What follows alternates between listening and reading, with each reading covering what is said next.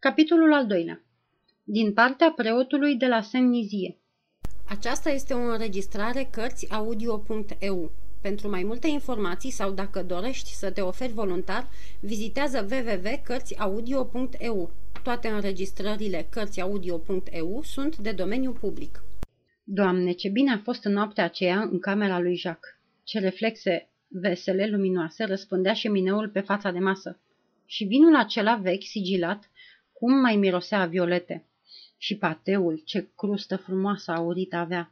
Oh, pateuri ca acelea nu se mai fac astăzi. Nu o să mai bei vinuri ca acelea niciodată, bietul meu Eiset.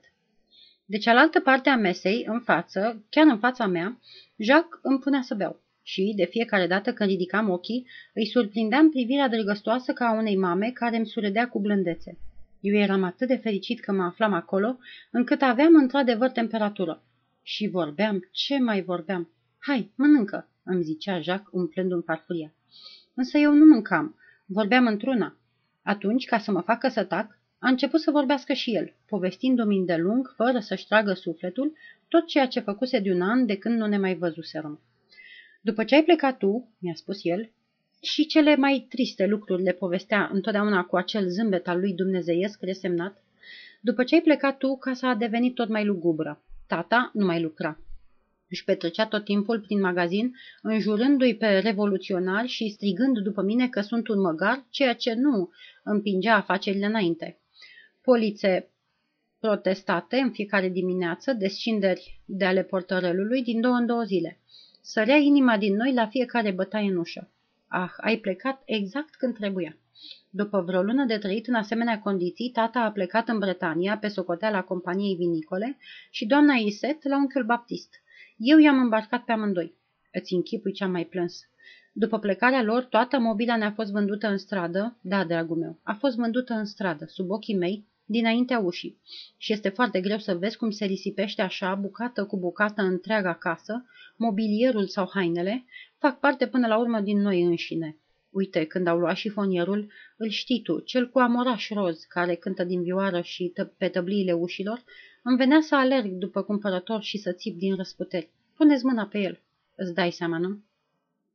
Din tot mobilierul nostru n-am păstrat decât un scaun, o saltea și o mătură.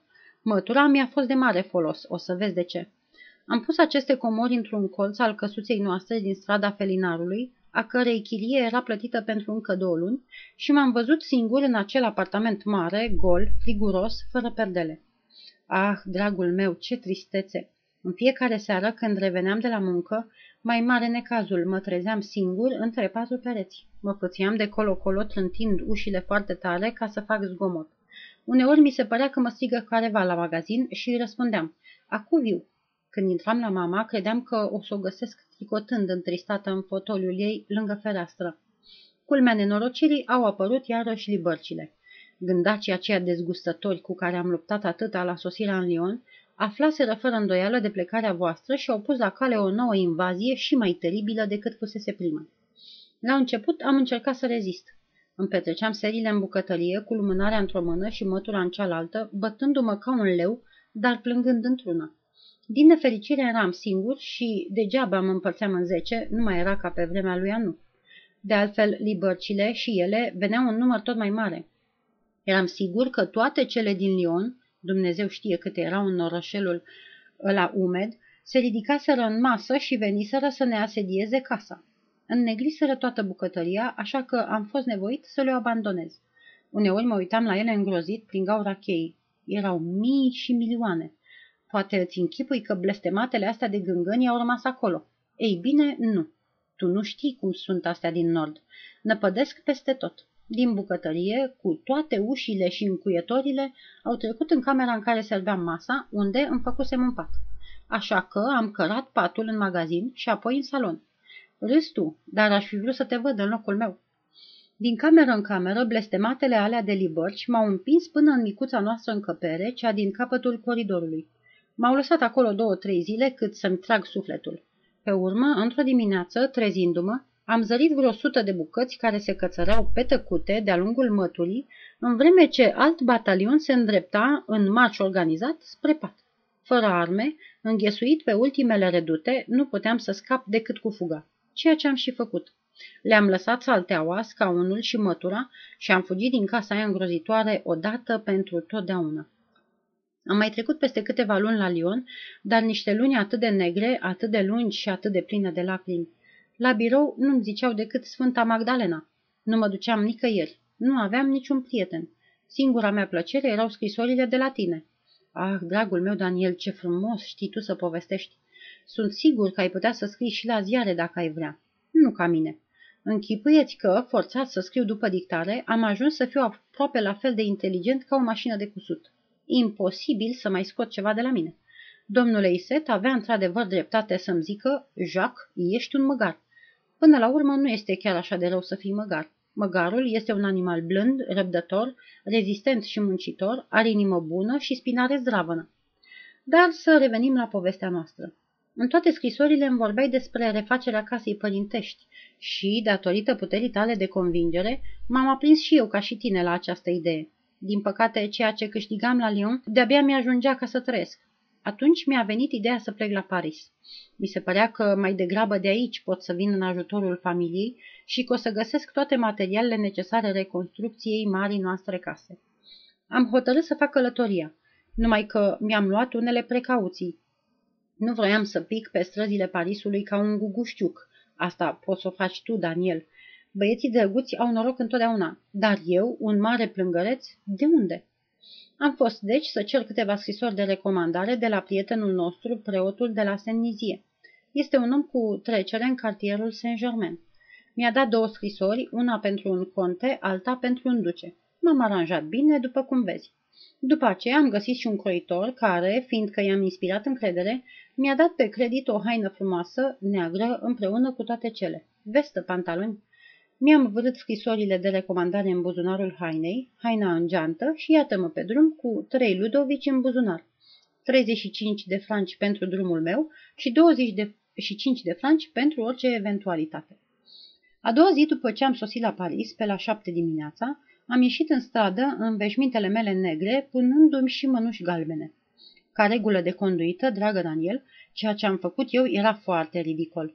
La ora șapte dimineața, în Paris, hainele negre erau de mult la culcare, sau așa ar fi trebuit să fie.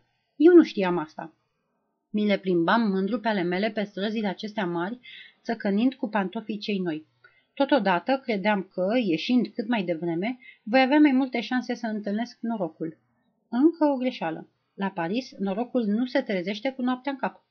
Iată-mă, deci, tropăind prin cartierul Saint-Germain, cu scrisorile de recomandare în buzunar. M-am dus mai întâi la Conte, pe strada Lille, apoi la Duce, pe strada Saint-Guillaume. În amândouă locurile am găsit oameni de serviciu pe cale să spele curțile și să lustruiască clopoței de aramă de la poartă. Când le-am spus că am venit să vorbesc cu stăpânii lor din partea preotului de la Saint-Nizie, mi-au râs în nas și mi-au aruncat cu apă peste picioare. Ce vrei, dragul meu? Era tot vina mea. Numai pediculiștii fac vizite la ora aceea. Așa cum te cunosc, sunt sigur că în locul meu n-ai mai fi îndrăznit vreodată să te întorci la casele acelea și să înfrunți privirile bagiocoritoare ale servitorimii. Ei bine, eu m-am întors cu tupeu chiar în aceea zi după amiază și, ca și dimineața, le-am cerut servitorilor să mă introducă la stăpânii lor, tot din partea preotului de la Semnizie. Mi-a prins bine că am fost curajos. Acei domni erau acasă și am fost condus imediat la ei. Am găsit doi oameni și două primiri destul de diferite. Contele din strada Lil m-a primit rece. Chipul lui slab, lunguieț, serios și solemn m-a intimidat și n-am putut să-i spun nici patru cuvinte. Și el, la rândul lui, mi-a vorbit puțin. S-a uitat la scrisoarea preotului de la Senizie, a pus-o în buzunar, mi-a spus să-i las adresa și mi-a dat drumul cu un gest glacial, zicându-mi Mă voi ocupa de dumneata. N-are rost să mai revii pe aici. Dacă voi găsi ceva, îți voi scrie. Era dracul gol omul ăsta. Am ieșit de la el înghețat până în măduva oaselor. Din fericire, primirea care mi s-a făcut în strada Saint-Guillaume avea să-mi încălzească inima. Am dat acolo peste cel mai bine dispus, cel mai încântător, cel mai pântecos și peste cel mai binevoitor duce din lume. Și ce mult ținea la dragul lui preot de la Saint-Nizie. Oricine venea de acolo era cu siguranță bine primit în strada Saint-Guillaume. Ah, om bun, om de treabă, ducele! Am ajuns prieten numai decât. Mi-a oferit câteva fire de tutun parfumat. m-a tras de sfârcul urechii și s-a despărțit de mine bătându-mă ușor pe obraz și spunându-mi încurajator. Rămâne să rezolv eu problema dumitale. În scurt timp găsesc eu ce trebuie. Până atunci poți să treci pe aici oricât de des vrei. Am plecat încântat. Din delicatețe, vreo două zile n-am mai dat pe acolo. De-abia a treia zi mi-am croit drum în strada Saint-Guillaume. Un lugand cât toate zilele, tras în haine albastre cu fireturi, m-a întrebat cum mă cheamă. I-am răspuns sigur pe mine. Spuneți-i că eu sunt din partea preotului de la Senizie. S-a întors numai decât cu răspunsul. Domnul duce este foarte ocupat. Îl roagă pe domnul să-l scuze și să revină în altă zi. Îți dai seama că l-am scuzat pe bietul duce. A doua zi am revenit la aceeași oră. L-am regăsit pe lunganul în haine albastre cu fireturi, cocoțat ca un ara, pe treptele peronului de la intrare. De departe, când m-a zărit, mi-a spus grav. Domnul duce este plecat. Ah, foarte bine, i-am răspuns. Voi reveni. Spuneți-vă rog că a trecut pe aici persoana aceea din partea abatelui de la Senizie. Am revenit și în ziua cealaltă și în zilele următoare, însă mereu fără succes. Odată ducele era la baie, altă dată la liturghie, o zi să joace pom, în altă zi cu niște oameni. Cu niște oameni? Auzi formulare. Ei bine, și eu, eu nu sunt tot om. Până la urmă am văzut că sunt ridicol cu veșnicul meu din partea preotului de la Senizie, încât să nu mai îndrăznesc să spun din partea cui veneam. Dar marele ara albastru de pe peron nu mă lăsa niciodată să plec fără să-mi strige cu o gravitate imperturbabilă. Domnul nu încape îndoială, este din partea preotului de la Senizie. Și asta îi făcea să râdă pe ceilalți ara albaștri care se flendureau de colo-colo prin curte. Mari șmecheri! Ce le-aș mai fi tras câteva ciomege pe spinare din partea mea, nu din a preotului de la Senizie. Se făceau vreo zece zile de când mă aflam la Paris, când, într-o seară, întorcându-mă umilit dintr-o vizită făcută pe strada Saint-Guillaume, jurasem să mă duc acolo până când mă da afară din curte, am găsit o scrisorică la portar. Ghici de la cine? O scrisoare de la conte, dragul meu, de la contele din strada Lille, care îmi cerea să mă prezint de urgență la prietenul lui, marchizul Dacville. Căuta un secretar. Îți dai seama ce bucurie. Și totodată ce lecție. Omul acela rece și searbă, pe care contam atât de puțin, tocmai el se ocupase de mine, în timp ce, deși atât de primitor, celălalt mă făcuse să aștept mult și bine pe peronul lui de opt zile încoace, astfel încât eu, ca și preotul de la Senizie, să fim ținta batjocurii unor papagali ara împopoțonați în albastru și auriu. Asta este viața, dragul meu, și la Paris se învață repede. Fără să mai pierd un minut, am alergat la marchizul Dacville. Acolo am dat peste un bătrânel uscățiv, dar neastâmpărat, în putere, sprinten și vesel ca o albinuță. Să vezi ce tip de treabă. Are o figură aristocratică, părul negru, pana corbului și numai un ochi. Pe celălalt i l-a atins o lovitură de sabie, ehe, de mult. Dar cel care i-a rămas este atât de strălucitor, atât de viu și de pătrunzător, încât nu pot spune că marchizul ar fi chior. Are doi ochi într-unul singur. Asta e. Ajuns în fața acestui bătrânel neobișnuit, am început să debitez câteva banalități de circumstanță, însă el m-a oprit numai decât. Lasă vorbăria, mi-a spus, nu-mi place deloc. Să trecem la treabă. M-am apucat să-mi scriu memoriile. Am început puțin cam târziu, din păcate, și n-am timp de pierdut, fiindcă îmi bătrânesc. Am calculat că, folosind fiecare clipă, mi-ar trebui încă trei ani de muncă pentru a încheia opera. Am 70 de ani. Picioarele au cam început să o ia dar capul nu. Pot, deci, să sper că o mai duc încă trei ani și că o să ajung cu memoriile la bun sfârșit. Numai că n-am niciun minut în plus. Asta n-a înțeles secretarul meu. Imbecilului ăstuia, un băiat tare deștept, de care eram încântat, i-a intrat în cap să se îndrăgostească și să se însoare. Nimic rău până aici. Dar na, azi dimineață, ciudatul ăsta vine să-mi ceară două zile de concediu pentru nuntă. Ah, păi bine, două zile de concediu? Niciun minut. Dar, domnule marchiz, niciun dar, domnule marchiz. Dacă pleci două zile, pleci de tot. Plec, domnule marchiz. Drum bun. Și uită-l pe șmecherul meu plecat. De acum, dragă băiete, pe dumneata contez să-l înlocuiești. Condițiile sunt următoarele. Secretarul vine la mine dimineața la ora 8. Își aduce prânzul cu el. Eu îi dictez până la amiază. La amiază, secretarul ia masa singur, fiindcă eu nu prânzesc niciodată. După prânz, care trebuie să fie foarte scurt, reîncepem lucrul. Dacă ies undeva, secretarul mă însoțește. Are la el creion și hârtie, eu dictez într-una, în trăsură, la plimbare, în vizită, peste tot. Seara, secretarul ia masa cu mine. După dineu, citim ce am dictat în timpul zilei. Eu mă culc la ora 8, iar secretarul este liber până a doua zi. Plătesc 100 de franci pe lună și masa de seară. Nu este cam Peru, dar, odată terminate memoriile, în trei ani, va fi vorba și de un cadou, un cadou regesc pe cuvântul unui dacă vil. Ceea ce cer eu este să fii punctual, să nu te însori și să știi să scrii foarte repede după dictare. Știi să scrii repede după dictare? Oh, perfect, domnule marchiz, spun eu, de-abia stăpânindu-mi râsul. Era de-a dreptul comică înverșunarea cu care soarta mă punea să scriu după dictare toată viața. Ei bine, haide, stai acolo, a zis marchizul. Uite hârtie și cerneală. Începem lucrul imediat. Sunt la capitolul al 24-lea. Răfuielile mele cu domnul de Viel. Scrie. Și se puse să-mi dicteze cu o voce de greieraș, țopăind dintr-o parte în alta a camerei. În felul acesta, dragă Daniel, m-am angajat la omul ăsta original, care, în fond, este un tip de treabă.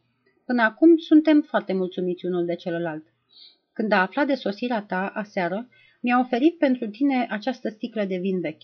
Mi se servește câte una la fel în fiecare zi, la dineu, ceea ce îți spune că mâncăm bine. Dimineața, de exemplu, îmi iau cu mine prânzul. Ai râde să mă vezi mâncându-mi cele două bucățele de brânză italienească pe care le cumpăr cu o parachioară într-o farfurie fină de mustier pe o față de masă cu blazon. Ceea ce face moșneguțul nu e din zgârcenie, ci pentru a-l scuti pe bătrânul lui bucătar, domnul Piloa, de oboseala de a-mi pregăti prânzul. În ansamblu, viața pe care o duc nu este dezagreabilă. Memoriile marchizului sunt foarte instructive. Aflu despre domnul Decaze și domnul de Viel, o grămadă de lucruri care o să-mi fie de folos într-o bună zi. Seara, la opt, sunt liber. Mă duc să citesc ziarele într-o bibliotecă sau să-l salut pe prietenul nostru Pierrot. Îți aduce aminte de amicul Pierrot. Îl știi. Pierrot din Seven, cel care a subt de la doi ca același lapte cu mama, ca un frate, adică. Acum Pierrot nu mai este același Pierrot, este domnul Pierrot. Are un magazin frumos de porțelanuri în pasajul Somu și, cum ține foarte mult la doamna Iset, casa lui îmi este deschisă oricând. În serile de iarnă este o soluție, dar acum că ai venit, nu mai sunt singur seara. Și nici tu, nu-i așa, frățioare? O, Daniel, dragul meu Daniel, ce bucuros sunt, ce fericiți o să fim!